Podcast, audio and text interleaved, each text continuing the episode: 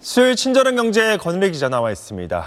권 기자 최근에 여러 주요 나라 증시가 역대 최고치를 갈아치고 있습니다. 네. 특히 지난 30년간 이 침체됐다고 할 수 있던 일본에서 매일같이 신기록이 나오고 있죠. 네. 일본 증시 니케이 지수가 지난주 금요일부터 장이 열린 사흘 연속 34년 만에 최고치를 연일 갈아치웠습니다.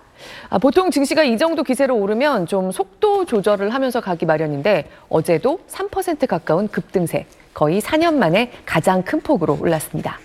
니케이 지수의 역대 최고치는 지난 1989년 이른바 거품 경제 시절 막바지에 세웠던 38,915포인트입니다. 니케이 지수가 어제 38,000선을 장중에는 넘나들기도 한 만큼 이번에야말로 역대 최고가를 다시 쓸 거란 전망이 큽니다. 일본 경제에 대해서 잃어버린 30년이란 표현을 많이 쓰잖아요. 80년대에 세계를 놀라게 한 호황을 구가한 뒤에 거품 경제가 무너지고 그 후에도 나름의 호황과 불황이 반복됐지만요.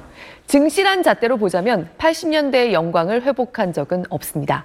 그런데 이젠 그 긴 슬럼프에서 정말로 일본이 빠져나오는 건지 아니면 이번에도 일시적인 현상일지 그 어느 때보다 관심이 커져 있는 상황입니다.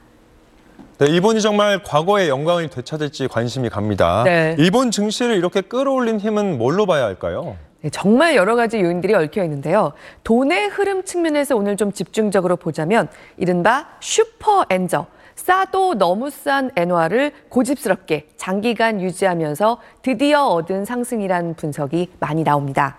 일본의 정책 금리는 0도 아니고 마이너스입니다. 8년째요. 그러니까 시중은행들이 예금을 받아서 자꾸만 중앙은행으로 가져오면요. 일정 금액 이상에 대해서는 이자를 받기는커녕 오히려 돈 보관 수수료를 내야 하는 겁니다. 그러니까 가져와 봤자 보관료만 내니까 돈을 자꾸 쌓으려고 하지 말고 어떻게든 시중에 돌게 하라고 등을 떠미는 정책이죠.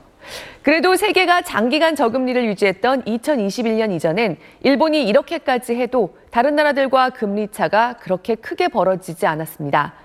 이젠 상황이 다릅니다. 미국을 위시한 다른 나라들은 물가가 급등하면서 모두 금리를 올렸는데 일본만 물가가 계속 올랐으면 좋겠다 하면서 초저금리를 유지하는 겁니다. 돈에 아예 값을 붙여주질 않으니까 엔화만 점점 더 가치가 떨어집니다. 그리고 엔화가 싸니까 일본 수출 기업들은 해외에서 가격 경쟁력이 더 생겨서 실적이 좋아지고요. 이른바 저 PBR value-up, 그러니까 한국도 힌트를 얻고 있는 저평가된 기업들의 가치를 끌어올리자는 정책을 포함해서 주주 친화적인 정책을 적극적으로 펴는데 엔화까지 싸니까 외국 자본이 일본으로 밀려든 겁니다. 네, 지난해 7월에 일본은 금리를 좀 올리려는 움직임도 보였지만요. 그래서 실제로 엔화가 비싸지려고 하니까 중앙은행이 바로 개입해서 엔화 가치를 다시 떨어뜨렸고요.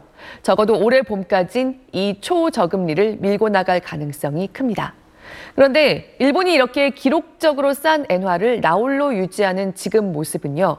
30여 년 전 일본의 호황이 미국이 주도했던 비싼 엔화 정책과 함께 저물었던 걸 같이 생각해 보면 시사하는 바가 큽니다.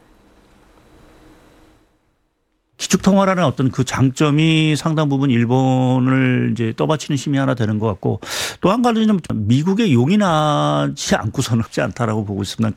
공급망 재편 속에서 일본이 네. 과실을 좀 따가고 있는 안팎으로 일본은 상대적으로 유리한 지금 환경에 접하고 있는 상황들이고 우리 네, 미중 갈등의 영향도 있었군요. 또 일본 증시가 이렇게 좋아지면 우리에게는 어떤 영향을 미칠까요? 네, 이 표는요.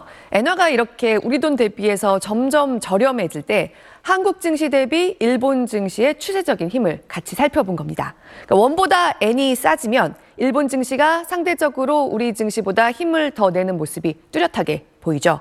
그러니까 우리나라로 올 만한 돈도 일본 증시로 먼저 갔다는 얘기를 하는 게 이렇게 저렴한 엔화, 슈퍼 엔저가 일본 증시를 상대적으로 더 띄우는 환경을 만들기 때문입니다.